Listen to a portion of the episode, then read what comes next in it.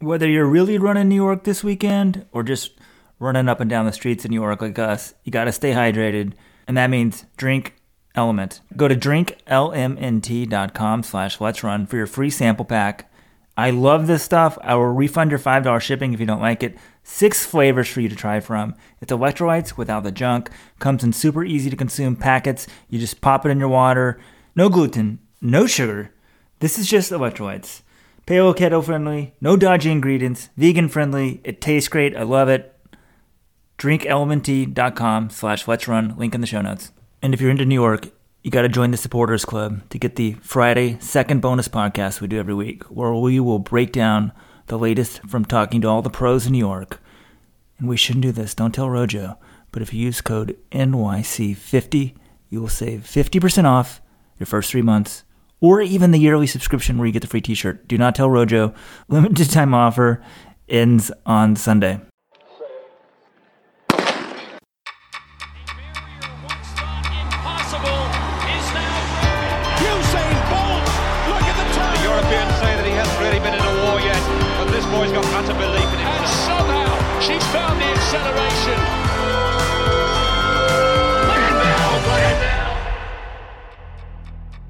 Let's Run Nation. It's a great day. The 50th New York City Marathon is almost here. Welcome to the special preview edition of the 2021 New York City Marathon. We're going to break down all the races. The great Kenenisa Bekele will finally be on the streets of New York, as will Olympic champion Peres Jepchirchir and World Half Marathon record holder Kibiwott Kandie.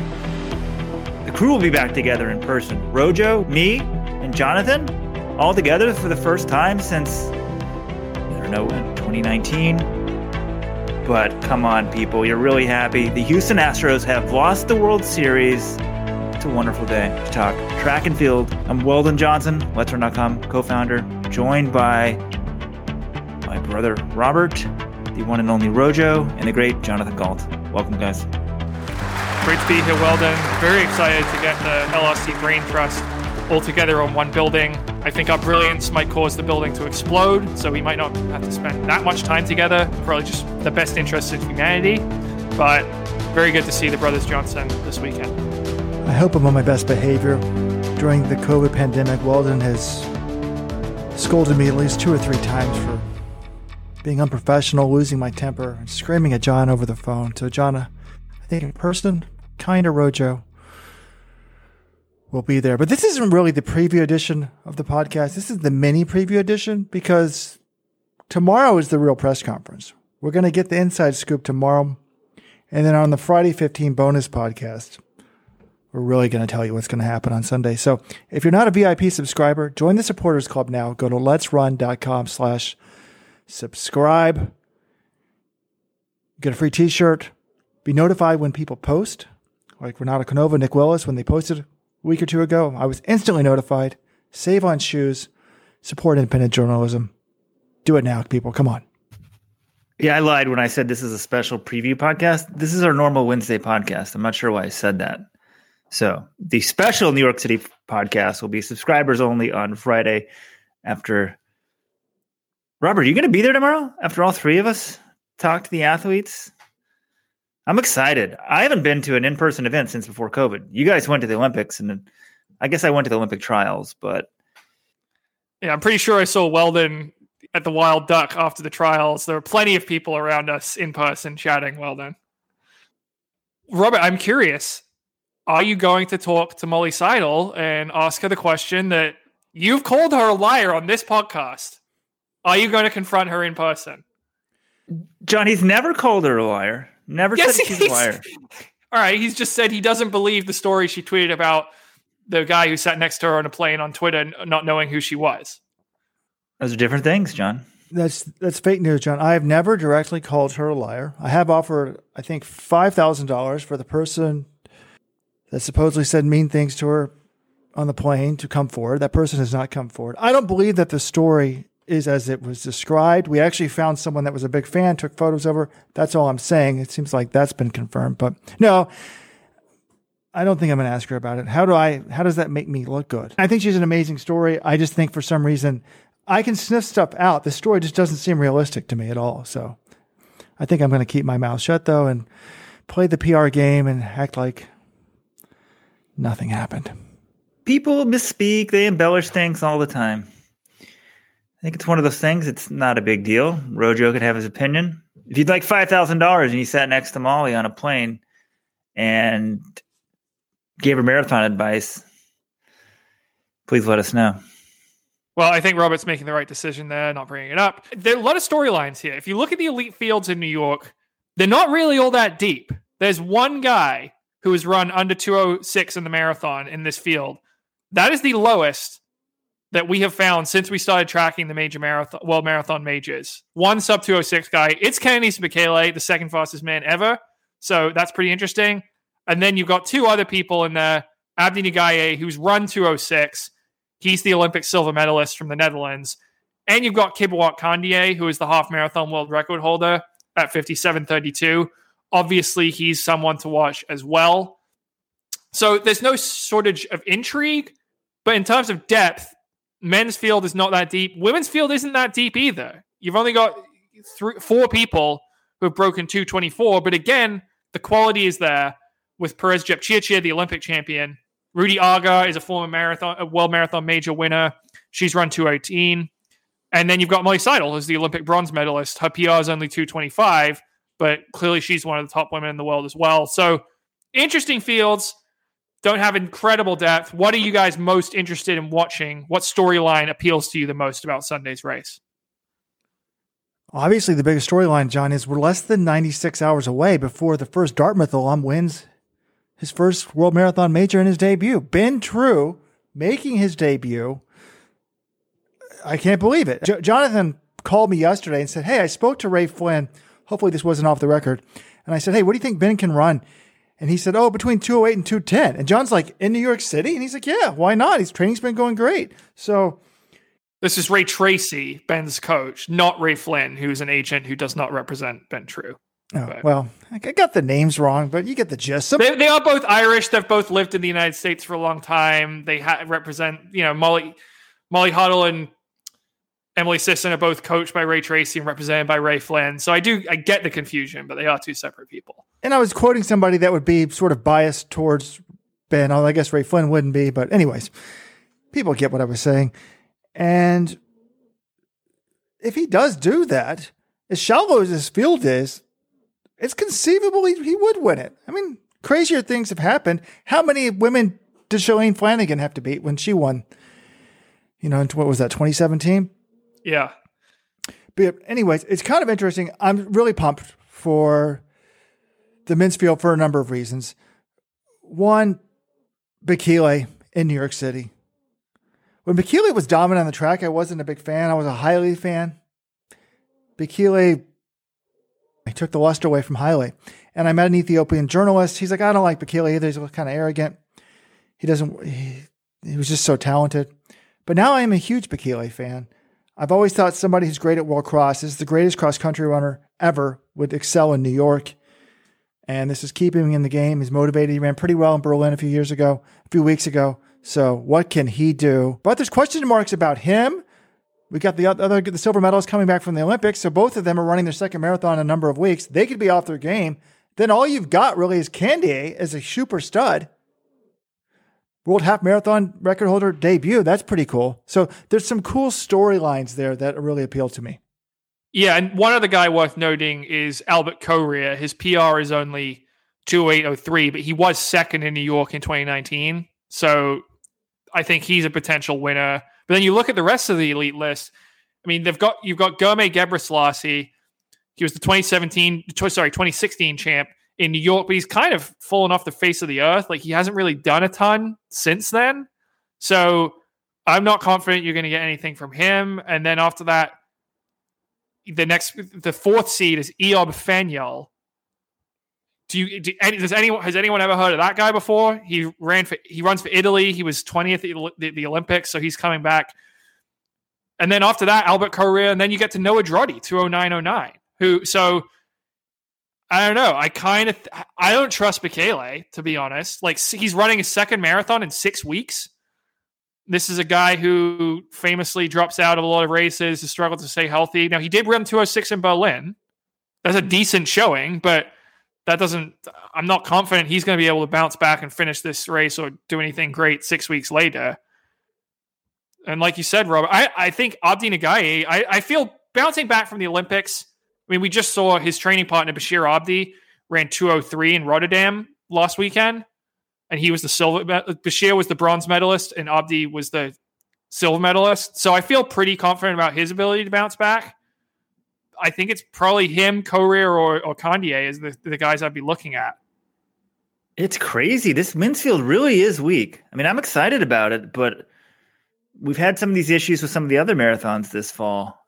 If a couple of the favorites falter, it may not be that impressive a race. But if the Bekele's if we can just get a B Bekele, if Kandie is actually a marathoner, uh, we just need a couple guys, but there's just not depth. Like I, am kind of shocked New York just doesn't go invite a bunch of couple 206 guys. I, I don't know. New York likes to sort of craft the storylines. 206 isn't even that fast. Excuse me, a bunch of like 204 guys. But man, I'm just kind of crazy looking at this field. When you when you look at the PRs on the list, John, it's just sort of shocking to see number three at 207 in, yeah. in, in the modern era.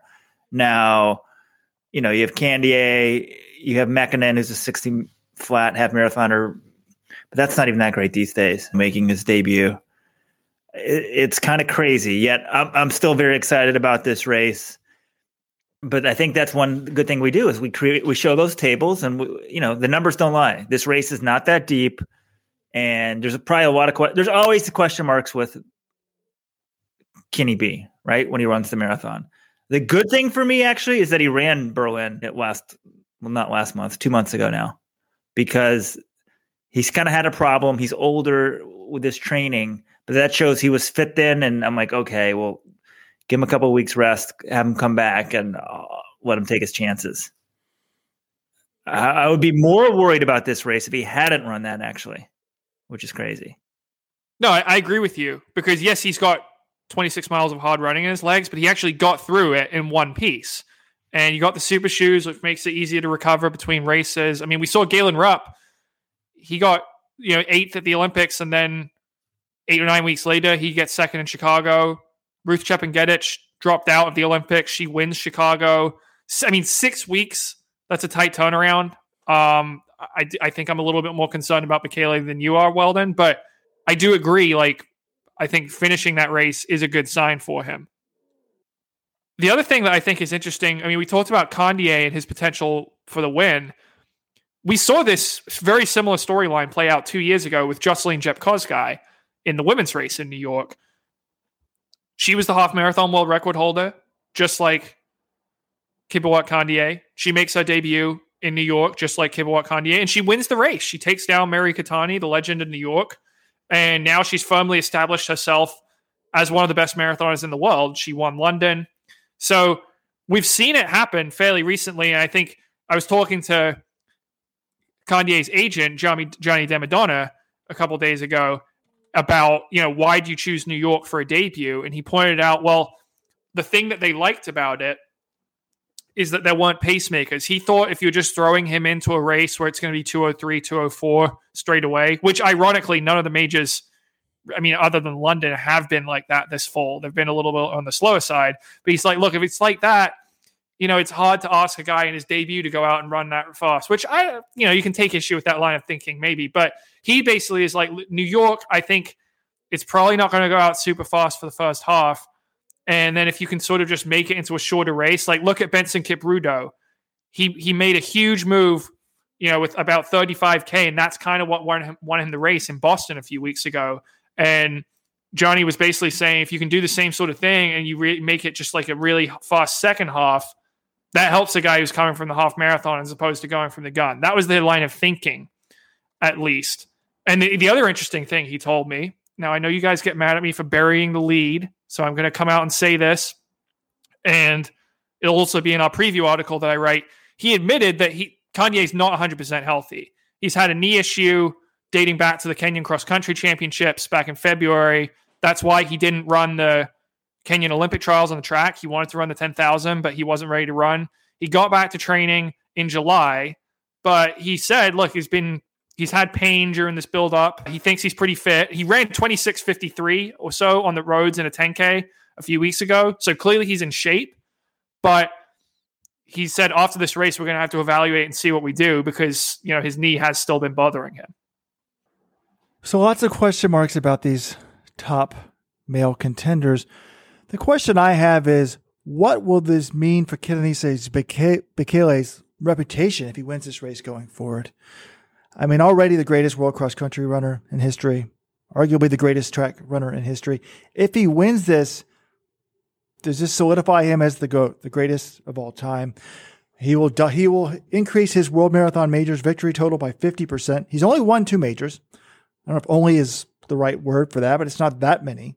He's won Berlin twice, both in super fast times. He's missed the world record when he won those two races by a combined six seconds. I think he missed it by four seconds in 2016 and two seconds in, in that 201.41 race. So pretty amazing. So I, I definitely think this will help him sort of, you know, in the debates for the years to come as to, you know, can someone surpass him as the greatest of all time if he wins here today? Uh, I mean, I mean technically it helps him, but I don't know. I already view him as the greatest of all time. I don't see his winning New York. is cool. I think it's a cool achievement at the age of 39, coming back again. This is a guy two years two years basically passed since his last good marathon. Then he comes out of the woodwork again and to win a major at 39 in New York on a tough course. Yeah, it's a cool achievement, but I don't see this changing his legacy all that much. I mean, Kipchoge is the greatest marathon ever, and Bekele's never going to get that title from him.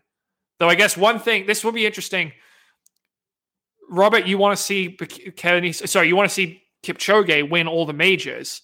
And the one thing you've you've said is that he's never won on sort of a hilly technical course like Boston or New York. If Bekele wins New York, and let's say Kipchoge shows up and tries to run New York next year and fails, does that change your thinking vis-a-vis you know those two guys in the marathon? A little bit. That's why I think it'd be great. What if Bekele throws down what is it, Fifth Avenue, whatever it's called? You know, throws down an epic performance. The New York City, the U.S. gets to see the world's greatest runner winning with an epic slap down of the field over the last 10K. And then if he wins, he's much more likely to come back next year as the defending champion. Could Kipchoge come to New York next year? I bet he likely does London in the fall, unfortunately, but it would be really cool to see them clash here in New York, you know, and I think that would motivate Bekele because my only, my biggest concern about Bekele moving forward is the motivation. Like he's obsessed with getting that world record but he's probably not never going to get it. I want to see him come back to New York. I want to see him do Boston. I want to see these guys on the American courses. I'm biased for sure, but I want to see them in the non-rabbited races. I, I know what they can do in rabbited races. No, Robert, I, I, agree. I think it's great to have Bekele running in the United States. You know, he ran Chicago in 2014, and then he's you know mostly been in Europe and Dubai for the rest of the marathon since then. But your scenario you just suggested, that's what I'm now. I I think I want Bekele to win because if Bekele wins, and Kipchoge has said he wants to win all six majors, I really don't see what he has to gain by going back to London next year. I know he likes running London, but if he says he wants to run all the majors, he needs to go to New York next fall. And if Bekele is the defending champion, they're going to want him to come back, and that would be that would just be a prize fight right there. We would hype it up again. Kipchoge would probably win again because that's always what he does. But one loss Kipchoge Bekele battle, New York City, 2022. Oh, That'd be amazing. So I, I, want that scenario to come to fruition. All this Bekele talk got me thinking of Haile Gebrselassie. John takes it for granted that Bekele is the GOAT. I don't know. Maybe we'll discuss that a bit. But it reminded me, I was there when Haile G retired. This was in 2010. I had to look up the year. He dropped out of the race, came into the press room, and just on the whim said he's retiring. He took it back, like all the greats do you're not a great athlete in individual sport unless you retire and then unretire. It shows you got the ego necessarily to be the best. So, and then I was looking it up. I'm like, wait, he did some good stuff after that. And actually, he didn't. This is 2010. He then came back 2011, DNF'd in Berlin. 2012, he ran 208 in Tokyo for fourth. And then DNF'd in Fukuoka in 2012. I think he then finally retired in 2015. But, John, I'm seeing here in Wikipedia, Haile G has two marathon world records. I don't think Kenenisa Bekele has any. Broke the world record twice. The great Haile Gebrselassie. That's true. And how many world cross country titles does Haile Gebrselassie have? How many times did he run it, John? At least once. fair point. Fair point. Like Bekele, Bekele ran significantly faster than Kipchoge than uh, Gebrselassie ever did in the marathon. Granted, he has super shoes, but and oh, also as a former New York resident. Oh, by the way, the state of New York. I didn't live in New York last year. Can I get my ta- damn tax refund back? Like I sent you all the documentation, and they said it can take 120 days. I, I want that money now. Like you're stealing my money. Someone check into this, please. Thank you. Wow, well done with a drive-by on the New York New York IRS. But, but I'm no, curious. Robert said Fifth Avenue. You run up First Avenue in New York. I feel like people who live in like Iowa know that. No offense, Eric, web guy who lives in Iowa, but it's First Ave. The Fifth Avenue mile is a different race, Robert. I knew it didn't sound right, but that's why I kind of tried to pause. Normally, John hops in there and says it. You know, I was I didn't hear a pause. I was ready to correct you there, and I didn't hear a pause. So sorry, Robert. Well, it's good to know, folks. It's true. Weldon doesn't live in New York City, nor does the new mayor of New York City. So it's all fun and games. John, congratulations, though, in Boston. Well, I guess you no longer live in Boston. You live in a suburb of Boston. Folks, for the first time in history, Boston has elected not a white male as the mayor. So the liberals are finally living up to their values a little bit in Boston. I always like to make fun of Boston for being the most racist city in the country. But, anyways. You like doing that? That's fun for you, Robert? Well, I just, I don't like to be preached upon from the Northeast elite and then I'm like, Boston, why don't you get your house in order? So it's good to see that you're getting your house in order. You don't think you're part of the Northeast elite, Robert? No, no, John. I'm Baltimore. We're, we're a southern, northeastern, middle Atlantic town. Anyways, we'll talk politics on the Friday 15. Not really. John, earlier in the, in the show intro, I talked a little bit, kind of half jokingly, about how Ben True is going to make you proud, become the first Dartmouth alum to win the New York City Marathon. It is going to be his debut. Going to try to overcome his disappointment of not making the Olympics again. He's got to be one of the fastest Americans never to make an Olympic team. But if he wins New York, everybody that will be forgiven. But he's not the only American in this race. Um, there's two guys with sub 210 PBs, two more with sub 212, and then I think four total after that under 214. Noah Droddy leads the list in terms of guys who have run a marathon PP, PR, a marathon before at 209.09. Olympian Jared Ward, 209.25 is in there. Nathan Martin, the unheralded guy, 211.05 for ninth in the Marathon Project last year. Elkanah Kibet, 211.31. Shadrack Biwott, Kevin Lewis, Brian Shrader, and John Raneri all have broken 214 as well. Of these guys, we'll probably try to talk to some of them tomorrow, but what do we know? What can we expect from them? So, so what the interesting thing about this is two of the most intriguing guys. So you got the fastest guy in the field, and then the most intriguing debut in terms of Americans, Noah Droddy and Ben True. Neither of them have sponsors as of this moment, which is pretty interesting, I would say. 20909 guy, and then Ben True, obviously, you know, fourth at the Olympic trials. But I, I don't know what to expect. I mean, Noah Droddy, so he he started working a full time job. He, I talked to him yesterday, and he said his training's been going pretty well, but he's now a warehouse manager uh, out in Colorado for SOS hydration. And so, you know, he's on his feet a little bit, but he's basically said it took me a little bit to get into the rhythm of running before work, then working, and then, you know, working out again in the afternoon uh, after he's done with work. But you know, he's he's never done a build up like this. He's always been a sponsored pro for his marathons, so that's a little interesting for him. Uh, I honestly, I haven't really talked to any of the other guy, the other Americans uh, about their training or anything. I am interested. I mean, Jared Ward, he's been the top American in New York City the last two times this race was held in 2018 and 2019. He was sixth in both of them. But since then, he hasn't really done much. The Olympic trials, he was only 27th. Then he was 17th in London last fall, and he was 35th at the Marathon Project in 2016. So I'm kind of curious to see what's up with him. He we know he's got the talent, but the last year has not been very well. He was only 16th at the US 20K Championships back in September. So can he get back on a you know on a course where he's had success in the past? And then these other guys, I mean, I assume one of them will run well, but you know, if you look at like Nathan Martin and Kevin Lewis, they're both guys who ran PBs at the Marathon Project, but they're not really household names or anything like that. Elkanah Kibet and Shadrach Biwott. Shadrach Biwott's had success in New York as well. He's been top 10 three times, but he hasn't run a good marathon in three years.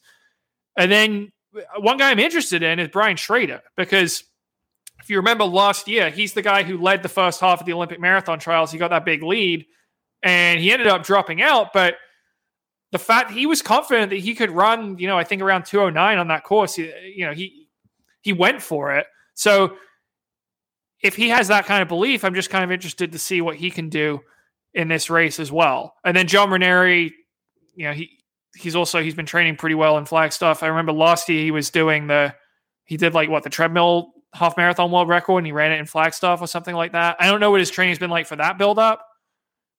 So yeah, I, what I'm saying, Robert, is this is a pretty wide open race for Tough American. Like Ben True, if his build ups goes well, like Ray Tracy told me his build up's been going well. He's very pleased with how he's adapted to it. He thinks it's been good for his body because the track training was really beating him up. Remember, Ben's 35 years old at this point. So he actually thinks he's he's been able to stay in one piece better with marathon training than track training. But again, it's his debut. It's going to be really interesting. You know, I mean, some of these guys, you know, you talked about Brian Shrader, but he was only 12th at New Haven 20K. Why would I expect anything from him? Jared Ward, if he doesn't run well, are we sticking a fork in him? I mean, to be honest, seriously, like, what has he done that's really significant? And but if Ben True is the top American, really runs well as top three or four in this thing, it's to make me wonder: has he been in the wrong event, the wrong time? I mean, I never viewed him sort of as a guy that was better the longer he got, but maybe he has. He just he never liked the 10K on the track. It was boring to him, but he was pretty good at it. But this is a guy that's been training alone for much of his career. The grind of the marathon is not if he's not in a pack, I don't think it's going to bother him. He's used to that. So it really would be interesting if this is his event. If he does really well, I'm going to think, wow, he should have been running the marathon the entire time, his entire career. I'm not going to think that. I mean, this is a guy who was sixth in the world in the 5,000 meters in 2015. You know, he's made multiple U.S. World Championship teams. Okay, he didn't win a U.S. title on the track, but he's never going to be close to sixth in the world in the marathon. So, look, his best event was the 5K. He happened to coincide in a pretty strong era for the United States in the 5K. Guys like Bernard Lagat, Galen Rupp, Paul Chelimo. but I don't think he's gonna. We're gonna be like, oh my god, he should have been in the marathon the whole time. He had a very good long career in the five thousand meters and was one of the best in the world. But never an Olympian. Okay, is he going to be an Olympian in the marathon, Robert? John, I'm not sure if he would have been an Olympian in the marathon, and I feel a little bad for bringing that up, but that's just kind of how that Joe Public judges runners. But it's so arbitrary. I mean, I doubt Ben True, as a Mainer guy that lives up in the Northeast, was a, a Donald Trump supporter, but I mean, I only say that because of the immigration laws in the sense of Ben True would have been an Olympian like 30 years ago before all these runners that were born in Africa became U.S. citizens. I mean, 2016, he's fifth. But look who beat him. And the top three were all born in Africa Bernard Lagat, Hassan Mead, Paul Chelimo. And America is a, is land of immigrants. I'm not, don't, don't misunderstand me, but I'm just saying, like, with our immigration policies in the 1960s, Ben True certainly would have been an Olympian. So uh, it's a unfortunate way where judged uh, runners are judged, but you know, I had to bring it up. So, what do you expect? Do you think he'll be a good marathoner? I did it until you told me that the coach thought he was going to run between 208 and 210. So, it's got me more interested. I mean, immigration policies. There's just ebbs and flows with talent. When someone's Olympian, when there's not, you can't. I mean, everything isn't done in a perfect environment. Ben True's not an Olympian. He's not going to be an Olympian. I'll get it out there. This race, a good run with this field, you better be top three, I think, in my book. And as we're talking about this field, I think there's some chances for the Americans to do well because there's not a lot of depth. But if guys who are totally unsponsored are in the top three at New York City, is that an indication of how well they ran? Uh, You can't. You're not gonna be able to get top three unless you run well, right? I mean, there's just no way around it. Because there's you know like some guy like the guy who was 11th place at the Olympics is in this field. He's better than Noah Andrade. Right.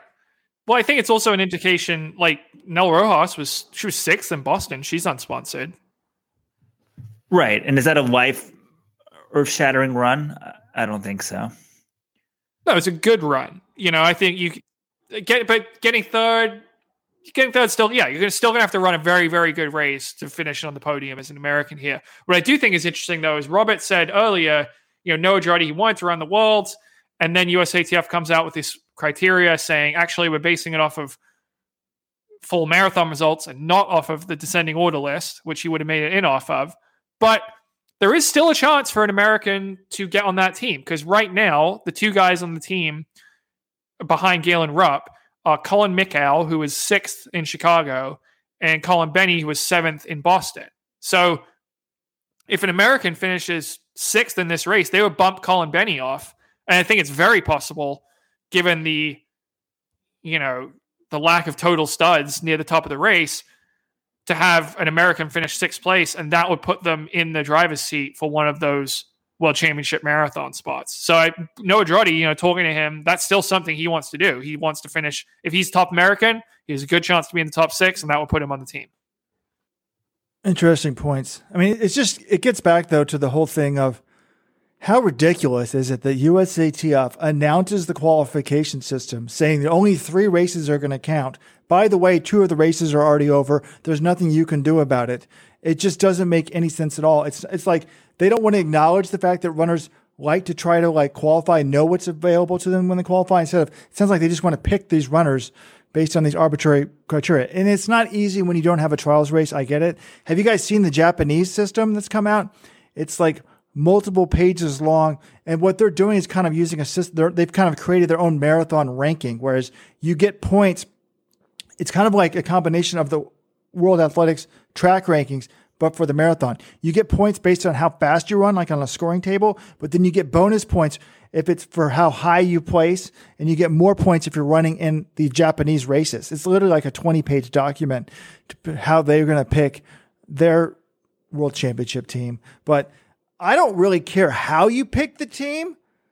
Well, I do, but the most important thing to me is announce it on day one of the qualifying process. You don't announce it 60 when it's when two thirds of the races are over and we're 63, 60% through the qualifying window. So uh, we wrote an art, John wrote an article about that on the website. If you haven't seen it, it's just unacceptable. Uh, you know, in my opinion, that went, went on there. With this World Championship qualifying, New York's going to be slower, probably. So you need to finish sixth. I think there's a decent chance an American could finish sixth. But I don't know. When you look at it, t- times aren't everything. Noah Andrade, I guess Marathon Project, it's super fast, but you kind of almost have to, have to adjust for that course. Jared Ward has the pedigree, but is he way past this prime? You guys are talking about Brian Shrader because he ran the first half of the Olympic trials. Like that doesn't really mean anything to me. Ben True obviously has the pedigree. A cool story would be Nathan Martin.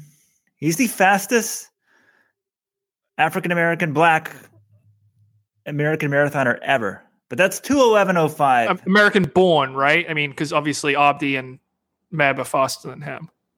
Fair point, Sean. Fair point. African American. I guess that term's out, right? Because yeah, and Khannouchi. I forgot the American record holder is African American as well. three years ago, you know, I think I sometimes would use the word black and I was called a racist, and now that's gone. And African American in the running sense is so wrong because Meb, Khannouchi, and who Lagat, they are like legit African American, right? Like born in Africa and live in America. So at least that term can mean what it what it makes more sense to mean. Um, but Nathan Nathan Martin, the fastest black born American marathoner, and the race for the first time ever has a black race no, director, Ted Metellus. he's not the fastest black-born American marathoner. Uh, Meb and Bernard Lagat are all black-born. You mean American-born black marathoner? For the record, correction there. Robert with the, issuing a rare correction. Usually he's the one who's he's the correct D, not the corrector. 211.05. I guess it's almost 210. It's crazy how you can put so much emphasis on the time they run. But John, you were telling this off the line. Akira Tomiyasu, name we have not mentioned on this broadcast, I don't think. He's got a 210 29 PB. That's the ninth fastest in the field. And he finished in what place in that race, John? So yeah, it's funny. I saw him like, oh, 210 from Japan. All right. I mean, he's not one of Japan's best guys, but that's solid. And I look up where did he run his 210 29. He ran it earlier this year at the Lake Biwa Marathon. He finished in 46th place. Can you can you imagine running 210 and finishing 46th? It's just in, I forgot how insanely deep that race was. And that just sort of shows like we're talking about Nathan Martin he ran an American only race. I mean, there's a couple, I guess, Canadians, right? Last year, he gets ninth in that, and now we're talking him d- about doing well in the New York City Marathon. No, it shouldn't happen. So that's all I got to say about the men. My final thought: Augustine Choge. He's making his quote unquote debut for like probably the. It seems like the fourth or fifth time at this point. He's a 144 800 guy. He won one of the greatest races of all time, the 2006 Commonwealth Games 5000 over Craig Mottram. And, you know, it'd be kind of cool to see what a 144 guy, he's run 59.32 and a half. I always thought, you know, he might be able to do something, but I think he's either dropped out or withdrawn from like two or three debuts at this point. So I'm not really holding my breath on him, but kind of interesting. He's a guy who's trained with both Rudisha and Kipchoge during his career. But other than that, I think we can move on to the women's field. And clearly, Peres Jepchirchir is the favorite here. The Olympic champion. She's just been on absolute tear starting in 2020. She set two women's only world records in the half marathon, including winning the world half. She ran 217.16 in Valencia, one of the fastest times ever. And then she won the Olympics this year, taking down Brigid Kosgei, who had been basically unbeatable in the marathon. So She's had 13 weeks between the Olympics and New York. I think that's plenty of time. And it's interesting because she is going to be going trying to do something that has not been done since Frank Shorter did it 49 years ago, and that is being an Olympic champion and then win a full marathon after the Olympics in the same year. The, there's only been one woman who's ever even tried to do this. was this was Constantina Dita, of Romania in 2008. She ended up fourth in Chicago. And a few men have tried it over the years, but no one has done, no one's won both since Shorter. He won the Olympics in 72 and then he won Fukuoka later that year in December. So I think Peres Jepchirchir can be the first person to do it. She's the clear favorite for me. That's a crazy stat. Has anyone come back to from winning worlds to win a fall major? I did not dig into the details on that one. I'm just sort of shocked it hasn't happened. What I was shocked was is that no one even has tried it recently. Like 2016, like and since 1996, when Josiah Thugwane he won the Olympics for South Africa and then he DNF'd in Fuku- Fukuoka. Only one person, man or woman, has even tried to double back. And now a couple of that is because like you know 2000 2000 in Sydney, the marathon was like in late September, early October. It wasn't really feasible to do, but I think we know Kipchoge. He doesn't like running more than two marathons in a year. He's won the last two Olympics, so yeah, just going for something cool. And I think with the gap, 13 weeks, that's pretty feasible for her to bounce back. Uh, again, I was talking to Gianni Demadonna, who's her agent as well. Note on Demadonna, he's had a very successful full marathon season. He had the men's and women's marathon winners in London and in Boston and in Amsterdam. And he's got arguably two of the favorites in New York with Jepchirchir and Kandie. So it'd be kind of a cool, you know, very very profitable full season for Gianni Demadonna. But he told me about Jepchirchir that look, she took a couple weeks off to attend some functions. She got she had an audience with the Kenyan president. Then she had a couple weeks to get back into the swing of things. Then she had sort of seven, eight weeks of serious marathon training. And he said, when you're when you're Peres Jepchirchir, that's enough. And I agree with him. Well, John, you act shocked that no one's tried it, but again, it's because most of them are celebrating and have had a career defining accomplishment. So, you know, it kind of makes sense. But if she doesn't win, I mean, you've got three other women with, with PBs under 220. One of them at least 41 years old. But Ruti Aga, to me, would be most likely to win it. Um, third in 2019, 2019 Tokyo champ. She was fifth in the Ethiopian trials earlier this year. So we know she's in decent form. Ran 220 last year in Valencia. It was only like seventh. So then you've got another 220 woman. Earlier in the show, I asked, you know, when Shalane Flanagan, Shalane Flanagan won, who did she beat? There actually, it was a similar year to this year. There was three women in the field with PBs under 220. Flanagan was fourth at 221.14, and then Mamitu Daska had run 221.59. So there was five women under 222, whereas this year's field has four women under 221. And then you've got Molly Seidel um, at, you know, her PB is only 225.13, but she is the Olympic bronze medalist. My question this is something I pondered in the preview. Could Molly Seidel win New York? And I kind of think it's possible. I think she'd need a similar situation to what Shalane had in 2017. You need to catch some breaks. Obviously, Jepchirchir would have to run poorly, and I don't think that's going to happen. But if that happens and then the pace goes a little slow, you know, I think that helps Molly. She's a woman who she's run all of her marathons have had pretty shitty conditions or been really tough. Like Atlanta was really hilly and windy. London, what she ran her personal best, super rainy. And then the Olympics, it's hot and humid. So the, I guess the thing that's working against her, kind of ironically, is that it looks like it's going to be really good conditions for running in New York on Sunday. I feel like it was really tough. That would probably help her even more. But yeah, if this thing, if it's a 225 or 226 race and Jepchirchir is not out way in front of everyone, I think there's a possibility she could win, but I don't expect it to happen. Are you guys going to mock me for this opinion? Because I was mocked when I suggested that she could medal at the Olympics, but I, I think the thing about Molly is she just keeps sort of exceeding our expectations. No one even considered her th- to make the Olympic team, then she made it. And then no, no one even really considered her to medal in the Olympics, and she medals. So she keeps raising that ceiling. I think she's the only American I could realistically see winning this race on Sunday. No, I disagree with that because first of all, she's going to need help to win it. There's literally only, if you look at this realistically, there's only really four foreign women that should win this race. And we've mentioned them all. Peres Jepchirchir, but she's got a question mark. Why? She's bouncing, been celebrating in Kenya with the president and only been training for seven to eight weeks. She bounces back from the Olympics. Ruti Aga hasn't run a marathon all year. Her only race result was the fifth at the Ethiopian Trials. Helalia Johannes was 11th at the Olympics behind Seidel. So we really expect her to beat Seidel? She's 41 years of age. And then Ababel Yeshaneh of Ethiopia.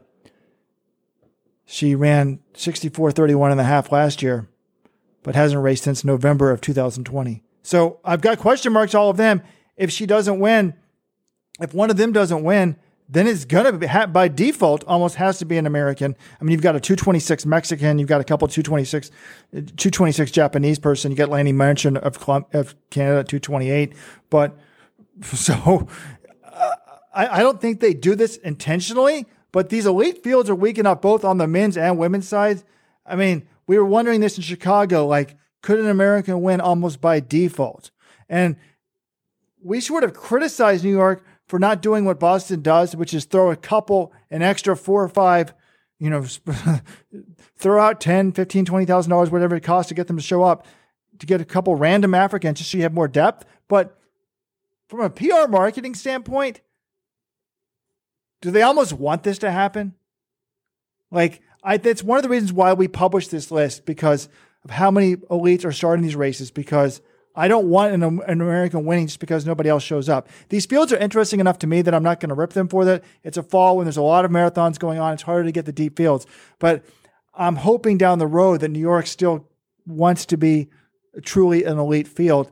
And you guys talked about the first black race director.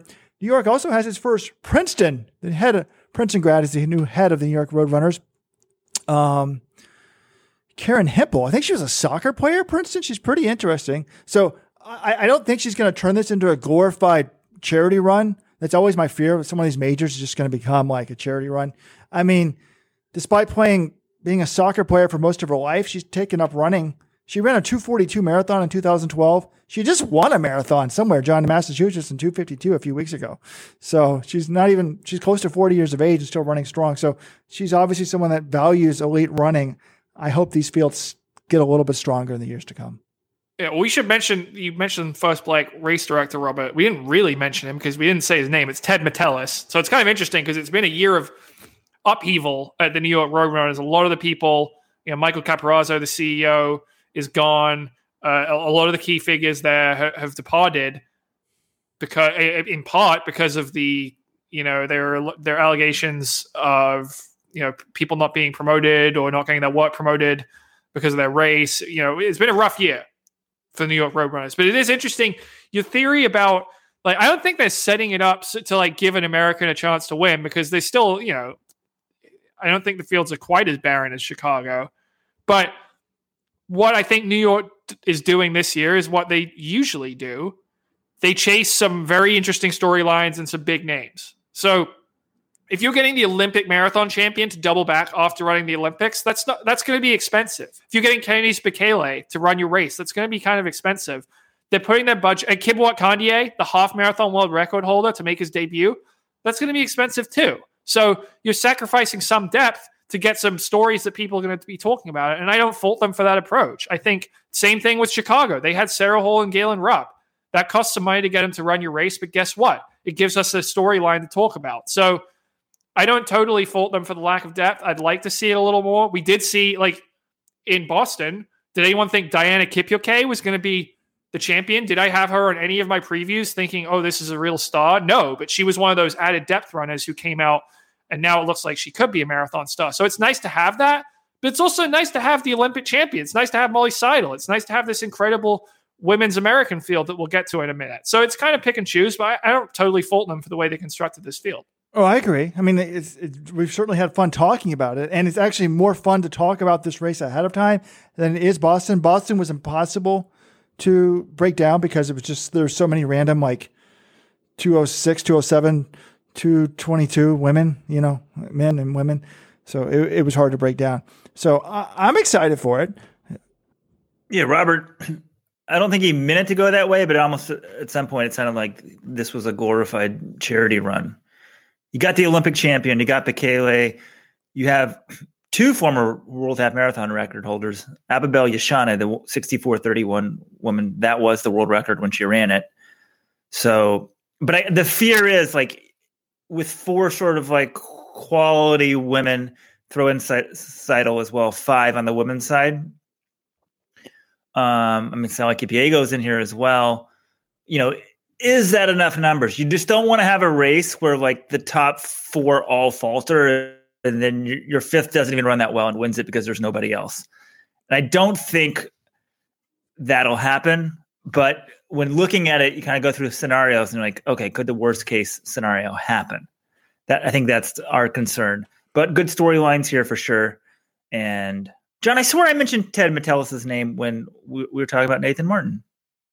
I maybe you did. Uh, I didn't remember you specifically saying his name, but yeah, we we've given him his recognition now. With, so with, with all the pausing on on our this podcast, we've had some no, no, people people don't understand that. Like behind the scenes, we've taken like five or six pauses, but hopefully, with the magic of editing, it's going to sound perfect, and that we were just jabbering along the entire time. So let's talk about this American field because we talked about some of the top women, like I think Molly Seidel, she's got an outside shot at winning, but she's also by no means a lot to be the top American. If you remember, she's run three marathons. She's only been the top American in one of them. She got beat by Sarah Hall in London last year, and she got beat by Aliphine Tuliamuk at the trials. And initially, this race was basically just going to be a trials rerun, which is awesome because the trials was an awesome race. Unfortunately, Aliphine Tuliamuk has had to withdraw. She's still, you know, dealing with the injury that she had in Sapporo. Emily Sisson has had to withdraw. And earlier this week, Des Linden, who ran Boston, clearly didn't run that well at Boston, you know, not totally healthy. She said her training was going to have to go perfect for her to double back and run New York, and it did not go perfect. So she's out as well. But even with those three big names, you've still got Molly Seidel, you've got Kellyn Taylor, you've got Sally Kipyego, who is an Olympian, 17th of the Olympics. You've got Laura Thweatt, who was fifth at the trials. You've got Stephanie Bruce. So that's five of the top seven finishes at the Olympics, five of the top eight finishes at the Olympic trials from last year. That's still really exciting from an American's perspective. And I don't know. I think I have to lean with Seidel, but is there someone who you feel strongly about who could who could take it down and finish as top American on Sunday? Yes, John. Sally Kipyego. What's my favorite saying? Talent doesn't go away. I said heading into the Olympics, she was the only American women's marathoner with a medal shot with the talent to win a medal. Obviously, that prediction was not proven to be correct, but she's won a medal before on the track. She's a big talent. She's, you know, it took her a long time to come back from giving birth, but why wouldn't she be better now than she was at the Olympics? You know, 17th at the Olympics isn't horrific. She was second in New York in 2016. If she can regain that type of form, I think she could be certainly on the podium here and in the top American yeah, you never quite know what to expect from Sally Kipyego. She hasn't raced since the Olympics, which I mean that makes sense. Yeah, seventeenth I thought was was solid enough run, and I discounted her ahead of the trials. I'm not going to make the same mistake. I think she could absolutely beat Seidel. I'd still, I guess, what I'm asking is, would any of you bet against Molly Seidel? Like if I I asked you your top American pick, are you both picking Seidel or are you picking someone else? I'll reserve judgment till after I talk to them, but I could easily pick somebody else. I mean, one, you can just run a bad marathon. Two, she may not be co- recovered from the Olympics. You know, I don't think she's 100% to pick somebody else. But that run at the Olympics, it raised her in class above everybody else. Before, I would have said, oh, I mean, because at the trials, she actually wasn't, you know, she really actually wasn't that far ahead of like Stephanie Bruce, who, oh, 227 PB, it's easy to sort of overlook her. But or Kellyn Taylor, you know, that sort of talent, I would have kind of said, oh, they're almost all the same talent level. After the bronze at the Olympics, then you start reassessing Seidel's career differently. And I'm like, wow, she's an A plus marathoner for on the American scale. And when I start doing that, I'm like, okay, who else has the top engine to match that? And I only see one woman like Robert, Sally Kipyego. Could Kellyn Taylor, who's very gritty, beat her? Could Laura Thweatt beat her? Of course but they all run their best. No, no, no. Then, yeah, for sure, Seidel's the, the number one. If Kipyego gets back in form, she's the only one they all run their best. I think maybe she could beat Seidel in the marathon just because what she's done on the track. But Seidel proved at the Olympics. I mean, she's just she can really run the marathon. She's sort of like the Paula Radcliffe of American marathoning. Like she's made for the marathon. Well, I don't think it's fair to say that she was in the same quality. Well, may have viewed her as the same level as a Stephanie Bruce or whatever before that, but come on, let's let's be honest. She was always a step above. This was a former high school footlocker national champion, a former NCAA champion. Her talent level was in, you know, the Flanagan level throughout her prep career and NCAA career. She sort of forgot gotten forgotten about because she struggled with some health and eating issues at the end of her college career. But you know, again, talent doesn't go away. She's doing amazing now. Um, and if they want to make the world's team, though, it's almost super hard for the women because, you know, assuming everybody takes their spot, the team right now is Seidel from the Olympics. She's on the team. And then Emma Bates was second in Chicago and Sarah Hall was third in Chicago. So you have to finish at least third in New York. Um, you know, assuming those women take their spots to worlds. And really, you have to finish second, Robert, because Sarah Hall ran 224 in New York, and no American woman's in ever Chicago? run 224 in New Oh, sorry, in Chicago.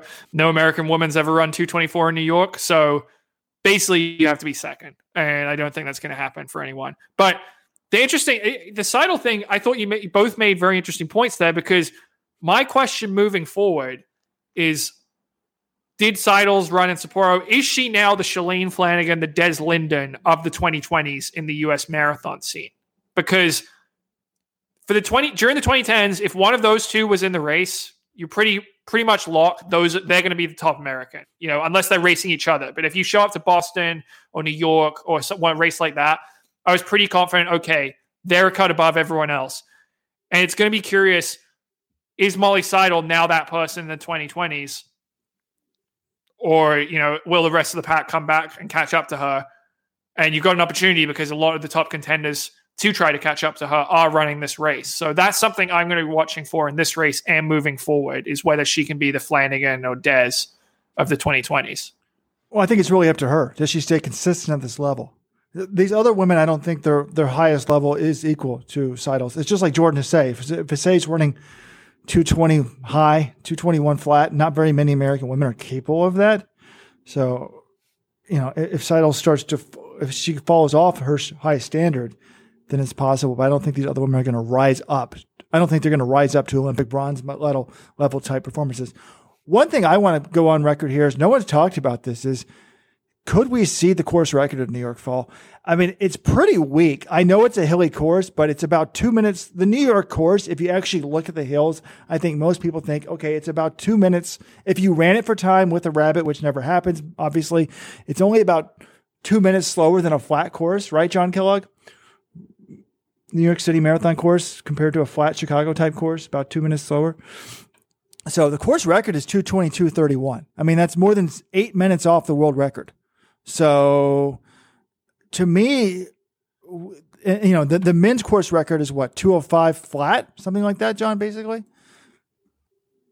It's 205.06. Yeah. So that's only three and a half minutes off the world record. So, you know, even less than that. So if you had three and a half minutes to 214, this course record should be 217, 218. I certainly think it should be under 220. Robert, come on. The course record should be 217, 217? or 218 in Chicago in New York. Come on, Robert. Yeah. No one's running 217 in New York for 20 years. If you did the math, if you put Kosgei on this course eh, on her on her top day, I think she could break 218. Maybe the hills she gets a little bit tired. She's running alone. Give her male pacemakers, definitely. But I, think that a woman is certainly capable of breaking 220. I think that we will see that soon in New York. I think they need to up the the purse for that. It's a fifty thousand dollar bonus. Are you kidding? Make it a quarter million.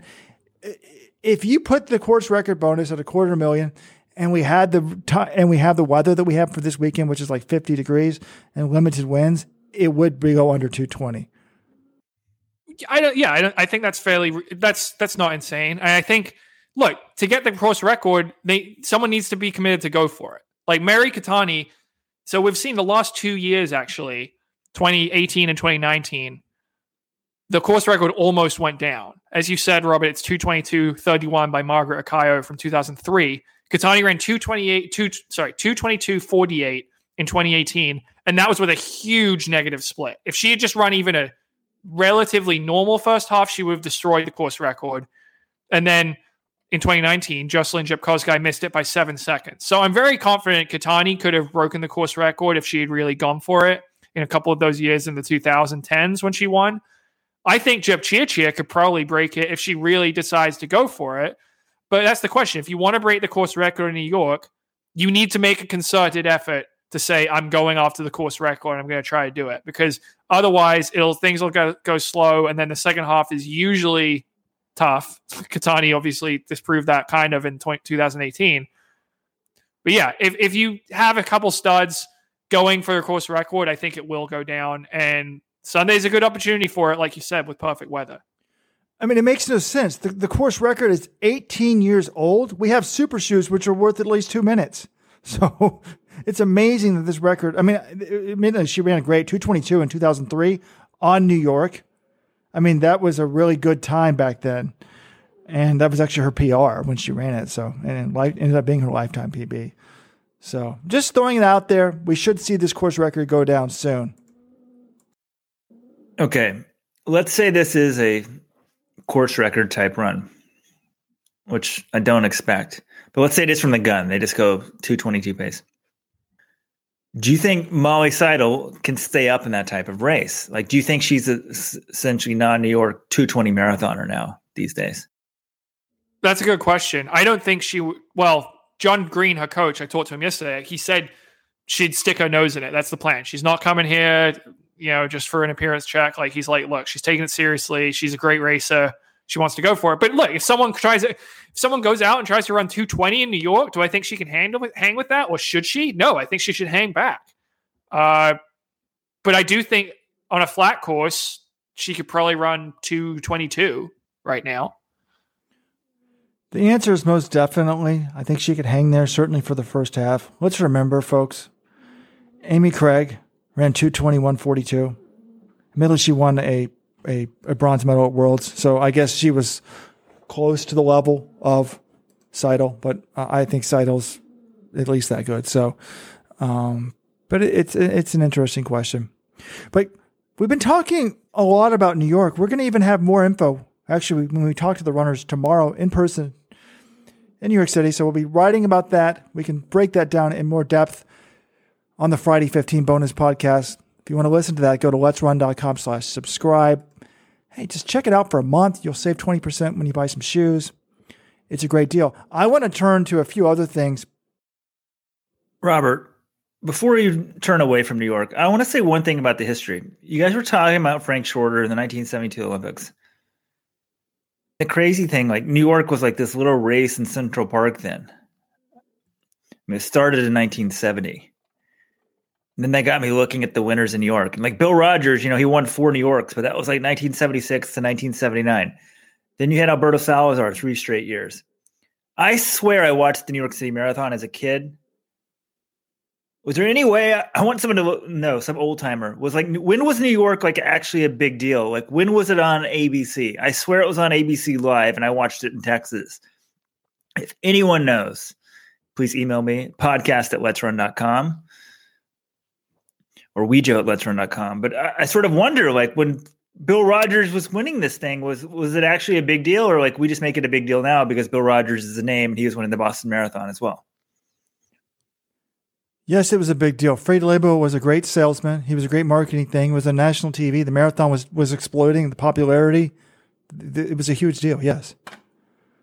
But in what year? 1976, Bill Rodgers' first win. You think it was on national TV? The sixth year of the Boston, seventh year of the New York City Marathon?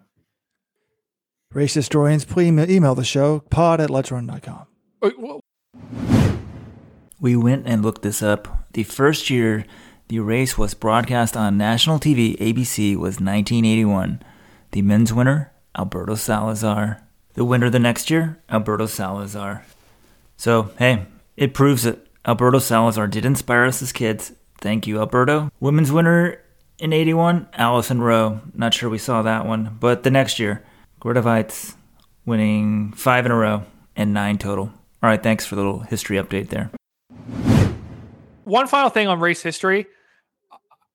I don't know how I came upon this, but yesterday I stumbled upon a thread, and it may it might be the greatest Let's Run thread I've ever read. It's certainly in the running. It was about the 2012 New York City Marathon. I wanted to see if you guys had any recollection of this. As you guys might remember, the 2012 New York City Marathon was somewhat controversially canceled due to Hurricane Sandy. And uh, you know, I think there were a lot of people in the Let's Run community who were upset about this. Mike Cassidy, friends of Let, friend of Let's Run, wrote an editorial saying the race must go on. And on November 5th, 2012, Weldon Johnson started a thread saying, This is breaking news and sorry for not being able to put anything before now. I wasn't sure this was actually going to happen until I saw it. The pro version of the 2012 New York City Marathon is about to get underway. It's starting at 11:15 a.m. at Central Park. It will be the Central Park course used for the Olympic trials. I didn't think it would happen until I saw it, but the runners are on the starting line. And it was Robert and Weldon providing live updates of the greatest race that never happened, the 2012 Olympic. You guys got really into this. Like, Meb ended up out kicking Wilson Kipsang at the line. They both broke the course record. Like, the detail you guys were giving arguably was better than you would give for a normal marathon. Like, I really enjoyed reading this thread. Do you guys remember doing this? I have zero recollection of it, John. I think this is early early set Alzheimer's. None. So it does sound like something I would do. Well then. Wow. Actually, none. I started when you were talking about this. I'm like, yeah, I think some guys ran it. It started raining or something. I was like completely off base. And like when COVID first hit, I was going to make up like virtual races and kind of type about them. So maybe the thoughts there. I guess early onset doctors, please email email me as well, pod at let'srun.com. I'm still in my 40s. Great. I'm gonna check out the thread. It was real. It was a really fun read. 18 pages. Like people were getting into it. I think there were a couple of people like this. This didn't happen. They canceled the race. This is just a lie. And I'm like, well, duh. But it was pretty awesome. We're total purists though, because I remember being really pissed. Like this is ridiculous. They're canceling the race. But the thing is, like the hurricane hit the week before. So then all the media, I flew out from Texas. I was then in New York, and then they're they're going about going to have the race, and then all of a sudden, like I think three days before, they're not having it. I'm like, come on, you should have canceled it a long time ago. I was like indignant, and my wife, meanwhile, I didn't know her at the time, but she's like, yeah, it was pretty bad. You know, I was in Staten Island helping people clean up. You're on there bitching about some marathon not going on Uh, and let's run like visitor. Let us. Our hotel got canceled because all the people had to get hotels. So let's run visitor. Like let us stay in his apartment up in whatever's north of Central Park. Well, I'm just glad that that we don't have hurricane conditions for this weekend's marathon. All right, that's plenty of New York talk. We'll have more for you on the Friday 15. But Robert, you've got some other pressing issues that you'd like to get to, so enlighten us. Well, before I get to the pressing issues, I would like to issue an apology, formal apology to all SEC cross country fans. On last week's Friday 15, John and I broke down the conference action in great detail. And sometimes I'll even listen to the podcast after the fact to see how we sounded or if we did a good job. And normally I'm entertained listening to the podcast because I have the memory of a goldfish. So it's kind of like listening to it for the first time. But I got about halfway through it and I'm like, wait a minute, John, we forgot to talk about the SEC. So Arkansas women were only the third highest ranked team, but they got the job done for their ninth straight title. So hats off to them. But I want to talk about now about this World Athletics rule because it's very easy as a journalist and as a fan to go to these events and constantly bitch and complain about stuff. And I do that a lot. I mean, every TV broadcast I watch, I always complain think that I could do better. And I'm pretty sure that I could. But hey, and you know, my big gripe about New York City this year again is the start times. I've said time and time again, you need to have one elite race finish when the other elite race is at halfway. Now, maybe that would make for sparse crowds when the first elite race is finishing. I get that. At a minimum, it should end when the one race is at third before the other race gets to 30K. And that generally means, but they're not doing it. This year, the men and women used to start 30 minutes apart. Now it's down to 25. And they're still starting the elite women first, not the elite men. I think they should start the elite men if they're going to have that short of a gap because then the gap gets bigger. So instead of having a 25 minute gap, you'd have a 35 or 40 minute gap. Instead, with a 25 minute gap and the men running 15 minutes faster, 10 to 15 minutes faster, you're going to have a 10 minute gap. The men are going to be basically at mile 24 when the women are finishing. It's going to make for a terrible uh, TV product. So, executives, World Athletics, marathon majors, please do something about this. I don't understand. There must be some reason why the elite women can't start immediately after the hand cycles. It would be another 40 minutes ahead. Like they start the wheelchairs, and they wait 20 minutes, they start the hand cycles, start the elite women right with them. Maybe you're worried about like that time the Ethiopian got hit at the London Marathon by the wheelchair. P- put up a separate course for the women, for the wheelchairs to go wide so they don't hit each other. You've got to do that. Anyways, we go to these track events though, and what do we do, John, at the Olympics? We're always complaining. Someone's getting disqualified for no reason. So they step on a line. You know, Kelly Quigley, Ezekiel Kemboi step on the line in the first half of a two mile race in the men's, women's steeplechase. They're disqualified. Someone steps over the rail one time in an hour long record run. They're disqualified. Uh, Francine Niyonsaba at the Olympics this year supposedly stepped over the rail. We never saw it. Disqualified. World Athletics has changed the rule. They've now said that you can step on or over the line or the curb one time and not be disqualified. But that means one step. And it's not one step per race, it's one step per championship. So if you do it in the first round, you better not do it again. So I think this is an improvement.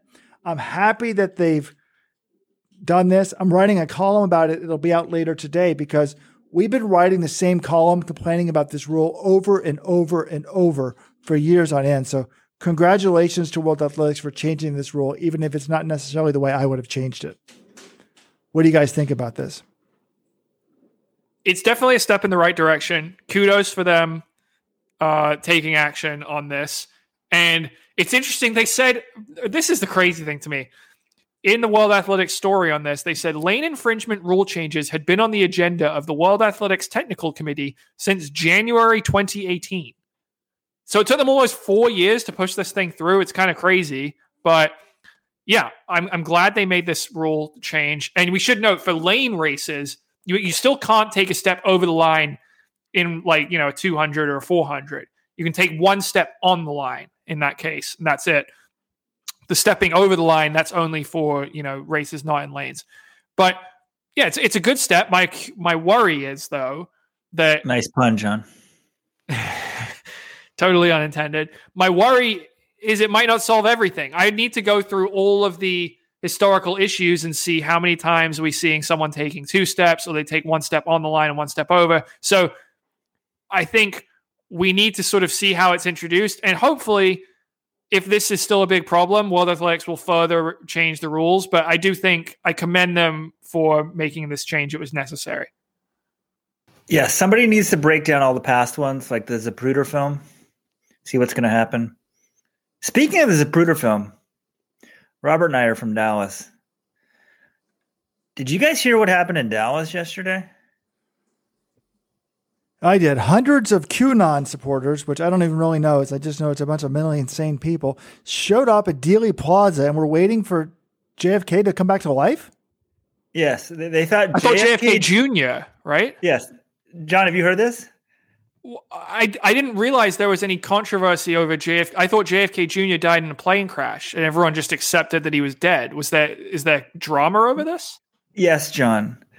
These people thought JFK Jr. had faked his death. I'm not sure why to get out of the limelight, and was going to come back and appeal at Dealey Plaza, where his his father was murdered, and that he was going to announce that he was Donald Trump's vice presidential candidate for 2024.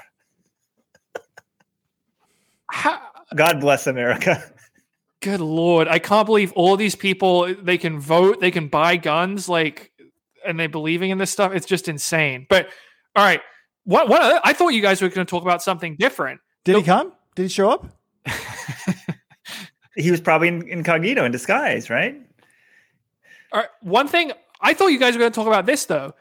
So you know how they have their, you know, there's this big, all these, uh, s- like the White House has all this information about the Kennedy assassination, and eventually they're supposed to declassify this information, and they were supposed to declassify it this year, and now that it was supposed to be released on December fifteenth, twenty twenty one, and now they're saying due to COVID, they're delaying the release a year until twenty twenty two. I'm sorry. How does that make any sense? COVID happened, so now you have to delay the declassification of these records for an extra year. If you want a conspiracy theory, that's where you start. Why is the government covering this up still? It's been fi- almost 50 years since the assassination. No, it's been way more than 60. It's been almost 60 years since the assassination. And now they got to delay it further? That's the real conspiracy. All right, John, let's go back to the rules change. Get, get the show back road. They've been considering this rule change since when in 2018? Did you say what month? January 2018, which is before Which is before the DQ entire- Mageddon at World Indoors. World Indoors in 2018, in case you know what we're talking about, an entire heat of the men's 400 was disqualified for stepping on the line. So I thought maybe that's what inspired them. They'd already had the idea to do it because I realized we, we were writing, um, well, 2016, I was writing editorials about it. Um, in 2018, after the Armageddon rule, we said that they formally called the rules to be changed. But my, complaint is, I, I still don't like it with one step. They have these rules. It's like the only there's an infraction, and your only option is disqualification, unless you want to ignore the rule. I think there should be like just okay, like I would like some discretion. Like if someone trips, because I'm worried someone's going to step on the rail and like hurt their ankle and then step over it and then have one step. So one's on the rail and then one step in the rail and then they're gone. And they won't let that go. So I'm like, if it's in the first half of a 10K, who cares? Just let it go. So I guess they don't want to have as corrupt as some of these organizations are, and there's multinational. They're afraid that there's they don't want to give leeway to officials, whereas I think they should give leeway. But my article is going to be entitled "World Athletic Rule Changes Are a Step in the Right Direction," but and what I want almost more than these rule changes is transparency. in the sense of, John, you were in Tokyo with me. We had a number of disqualifications or non disqualifications, and they weren't telling us what was happening. Francine Niyonsaba qualifies for the final in the 5,000. She comes through the mix zone. She's in the mix zone, and it flashes up DQ on the board on the results page. No one from World Athletics tells her she's DQ'd. There's no announcement. At a normally sporting event, when someone does something bad, the referee puts up the yellow card, the NFL football flag throws a fan. Here, there was nothing announced. There was no flag, nothing flashed up on the board, potential disqualification. She's just disqualified without any notification that she might be disqualified. And we as journalists had to tell her that is wrong. So, what I want to see moving forward is some formal thing that you know immediately or within a minute of the race finishing or three minutes of the race or five minutes maximum that there is that they are looking into this. And I've told John I think this should be a technical thing. Like give all the coaches an iPad and they can raise they can protest immediately or tell the runners if they think they were fouled, they have to notify them immediately of cross finishing the line. We don't want things coming out after the fact, after they've already had these post race interviews with Paul Chelimo and Rio, etc. That's ridiculous. So, one, I want it to be done in a more timely fashion. But two, I want more transparency. When they do DQ someone, you've got to tell the journalist, but more importantly, the public. This is a sporting event meant to entertain the world. Tell them why this person was disqualified. Show them the video. When Isaiah Jewett was taken out from behind, he should have been placed in the final. Instead, they put Amos in the final and didn't tell us why. I repeatedly, John was trying to get me from having a nervous breakdown in the mix zone. I was repeatedly saying, I want to know why. Like, oh, we don't have the video. We can't show you. We're not, we're not the rights holders to the video. I'm like, what do you mean? You're the you're putting on the Olympics. You have the rights to the video. It's called fair use. Show me what happened. They wouldn't do it. So this lack of transparency is a real problem. I want to see that change as well moving forward. Agreed. Every race needs to be decided, I would say three minutes, but within five minutes after the race. Now, I guess it's a little bit different than like a soccer match where you have VAR because the game keeps has to keep going. But in every other pro sport now, you have video review. It's decided right away. There's no reason traction be brought in the modern era, and that fans should know. Otherwise, the broadcast goes off the air, and like 48 minutes later, they decide to DQ someone. It's like so stupid. If it's that obscure, it shouldn't take 45 minutes. I think three minutes. Someone should have to protest. They some we have like one little official they run over and do VAR, or maybe they let the media vote. I'm pushing for media powers. What was I pushing for the media last week as well? Picking the U.S. World Championship team, I think, right? Yeah, I want power. Power corrupts, baby. Power corrupts. Wait, I well, I think your VAR idea is actually genius. If there's a if there's some sort of infringement, you get whistled as the athlete's leaving the track. The athlete involved is told, "Hey, you've been disqualified. This is why." and they br- or you you have been potentially disqualified. They bring them over to the side of the track. There's a monitor. There's an official who watches it. They look: is there a clear and obvious violation of the rules here that merits disqualification? If so, they show that they show it in the stadium. This is the violation. This is the DQ. And the you know if it's a DQ, it's legitimate. They are able to move on, and the athlete goes through the mix zone. They know what's happened. And if there's nothing that they can find that's egregious, they say, okay, we're moving, you know, this is not a DQ, we move on. I think that's a great solution.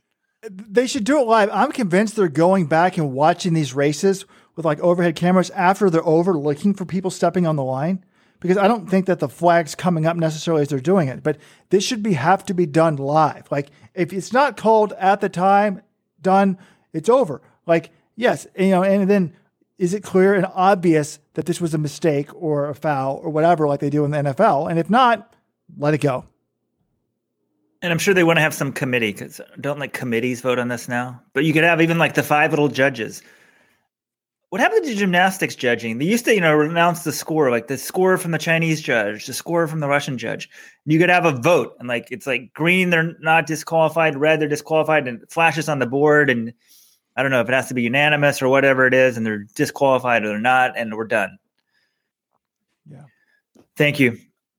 We're all in agreement. World Athletics, if you want a consultant, I'll fly out to Monaco, like, I don't know, $75,000. Thank you. Weldon Johnson is going to take the job. Who, who's the refill? Walt Anderson in the NFL, head head replay official. You'll be the guy in New York during the games, and they'll send all the controversial calls to you, and you got to make the decisions. I could do this anywhere, right? That was just a one time one off consulting fee. Yeah, but if you guys want to ping me in the middle of the night, I'll wake up immediately, run to the monitor, and judge. Okay, a few other things I would like to talk about. A lot of times when I wake up and my kid's eating breakfast, i will grab the phone and look at Twitter to see if anything breaking news happened overnight. Drew Wartenburg, the coach, pointed out this is interesting to me. So the New Mexico women's cross country team, they were ranked number one in the country. They went one through seven at their conference meet. Not only is it perfect, it's better than perfect. One through five is perfect. One through seven is amazing. And yet, John, they've lost, they've dropped down in the coaches poll. They've gone from number one to number two nationally, which is interesting. But then on the regional poll, which is voted on by different coaches, or I think maybe one coach does the regional poll. I can't remember. Yeah, it's one coach per region does the regional poll. In their own regional poll, they're number two. So I don't know if maybe the New Mexico coach, coach no, because they dropped. They went from number one to number two. So BYU is number one in their region, but BYU is ranked behind New Mexico in the national poll. So these polls make no sense logically. Just going to point that out.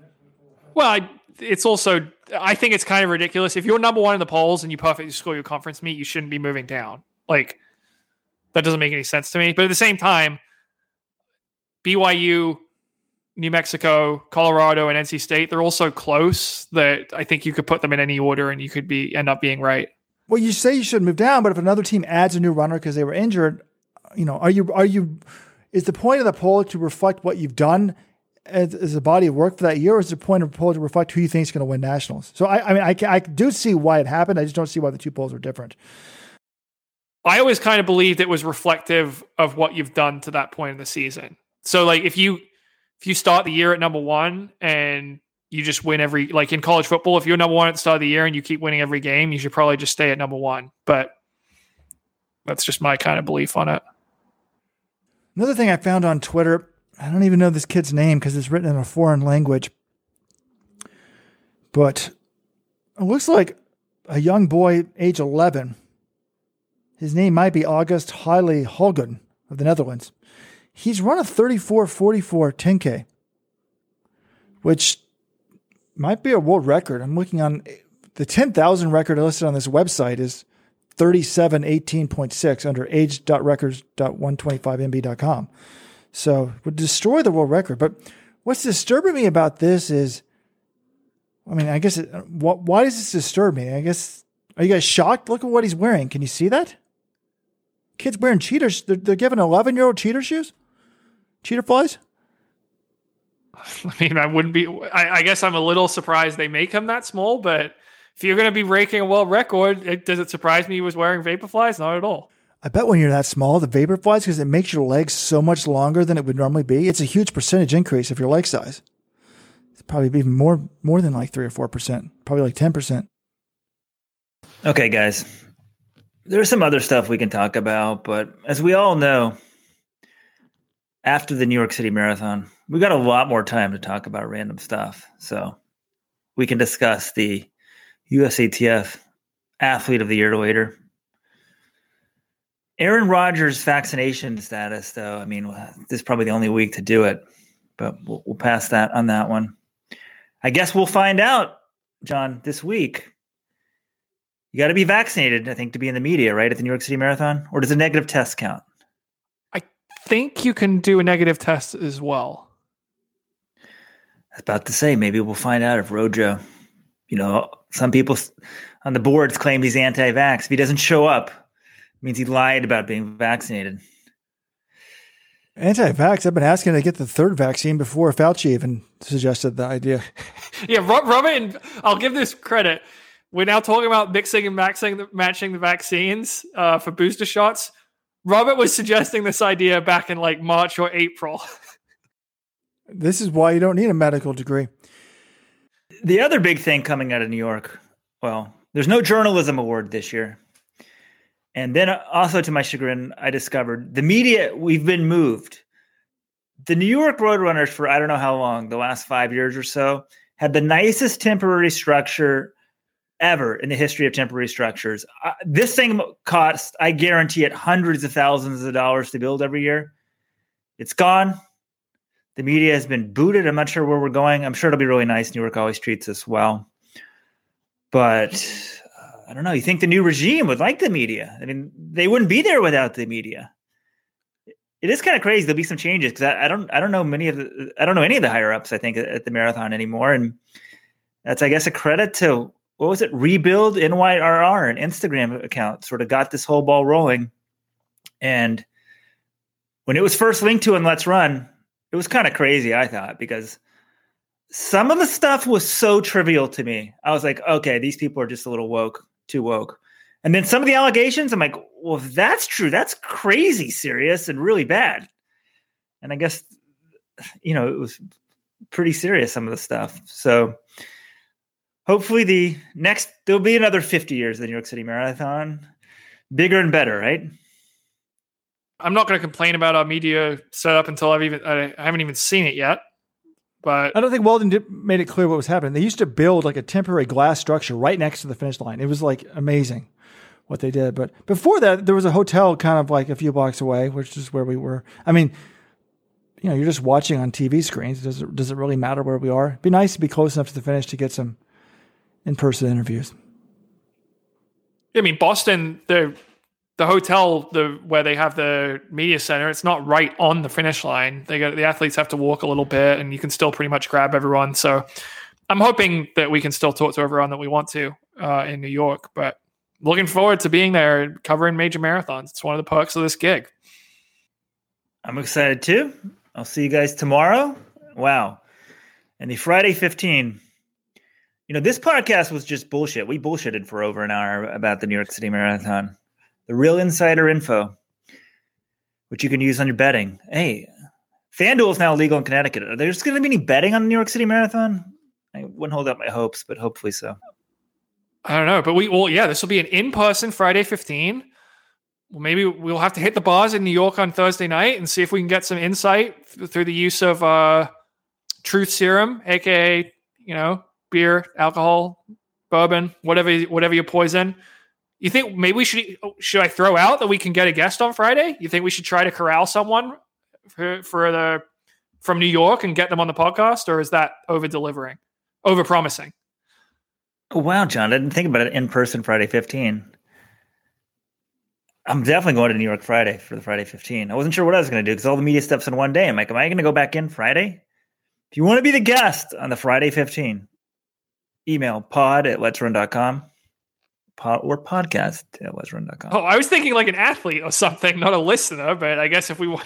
Yeah, no, an athlete. Way, no, John, I'm, I'm assuming like every pro, uh, like Kandie is listening right now. So he's probably going to listen on the plane. Hopefully, he's already over here. But if not, he's on the plane listening. Said, "Oh yeah, Friday 15. Yes."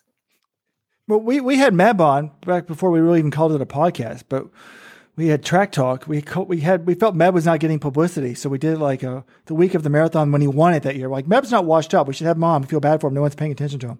So it was a good. It was a good luck charm. That is true. All right, everyone.